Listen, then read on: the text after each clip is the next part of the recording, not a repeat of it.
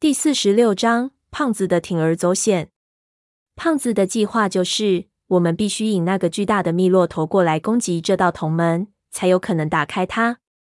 否则，以我们的力气，估计从现在开始练伏地挺身，再多吃些食材补充蛋白质，也要练个几年才有可能成功。但是我身上所有的发声器械都已经扔出去了。好在我知道扔在什么地方了。我一个人来到刚才我扔小花手机的地方，用力刨着沙子，走过之处，所有的石残都从沙子里跑了出来。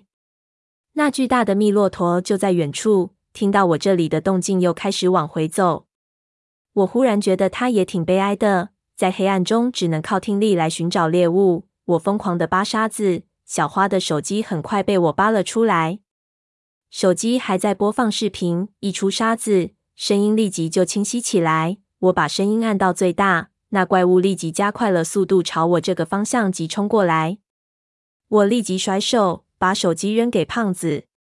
胖子凌空接住，以和他体型极不相符的灵巧动作，在手机上沾上一块口香糖，将手机死死地按在了那道铜门上。几乎是同时。那怪物就像飞一样扑到了石台边上，胖子飞身跃下，扑人了流沙之中，犹如肥猪滚沙，用力滚进沙里。我看得真切，就看到那怪物挂在石台的上方，只是稍微停顿了一下，就一下撞向了铜门。几乎就是一下，那铜门便如同炮弹一样飞了出去，拨出了一个黑洞洞的门口。小花的手机几乎是瞬间被撞得粉碎。这种力量让我啧舌。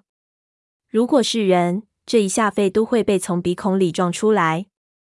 撞完之后，事情发生了出乎我们意料的变化。一那铜门被撞飞之后，应该是在洞口上方飞了一段时间，然后重重的落下，发出了一声极其响亮的声音。巨大的密骆驼一下就被这声音激怒了，死命的想钻人那道门里。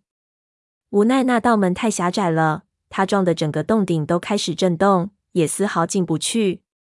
而最让人头疼的是，他每撞动一次，楼板上的铜门就会发出一声声音，这更加激怒了他。我在这个时候把我的电子表也挖了出来，但是已经完全损坏了。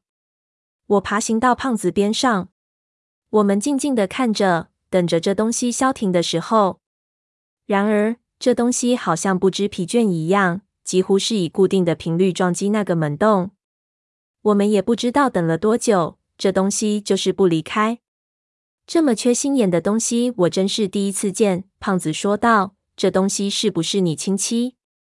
我就道：“你他娘才缺心眼呢！你他娘才绿脸呢！快想想办法，我们没时间了。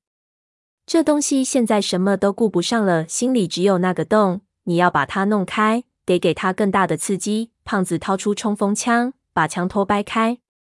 我们靠到那石台边上，用鞋带绑住枪的扳机，把枪死死地按进沙里。胖子打开自己的背包，把一些不太有用的东西全部掏了出来，死死压住那把枪，然后给我使了个眼色。我知道他要干嘛，于是点头，立即做好了准备。胖子一拉鞋带，冲锋枪立即开火。瞬间，一梭子子弹直接打在了密骆驼的身上，绿色的血花四溅，密骆驼几乎整个从房顶摔了下来，重重的摔在了石台上。我和胖子立即紧贴石台，就看着冲锋枪不停的吐出火舌，背包根本没法压住后坐力，子弹乱跳，不停的打在石台和怪物身上。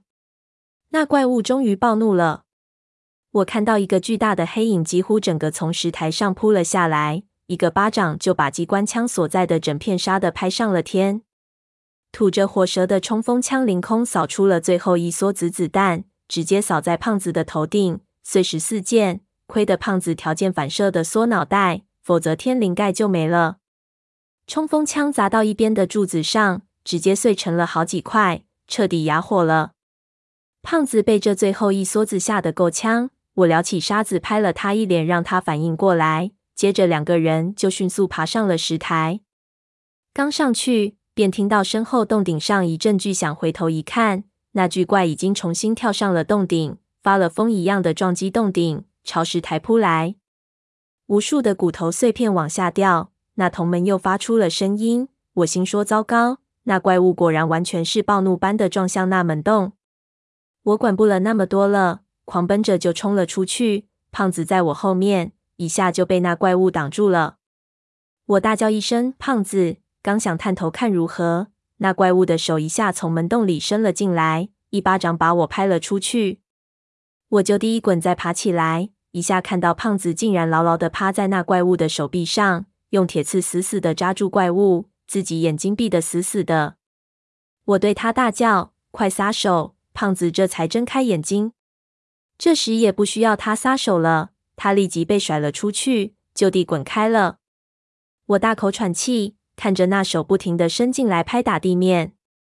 我们越退越远，退到他手的攻击半径之外，两个人便瘫倒在地了。胖子听着一边铜门震动的声音，立即又去用力把铜门抱起来，坐在地上拿自己做肉垫。我脑子里一片空浮，也不知道坐了多久，那只手终于缩了回去。我们感觉这楼板的震动渐小，直到他走远了。胖子小心翼翼地放下铜门，我们这才有时间打量我们是在什么地方。只一照，我们立即就发现了这还是一个山内的洞穴，但是一转身，我们就定住了。我看到了一幢巨大的鼓楼耸立在我们的身后。黑暗中，鼓楼显得无比陈旧。那毫无色泽的灰色外表，如同化石一般，诉说着无数不可言说的秘密。张家鼓楼，我几乎是从喉咙深处说出了这几个字。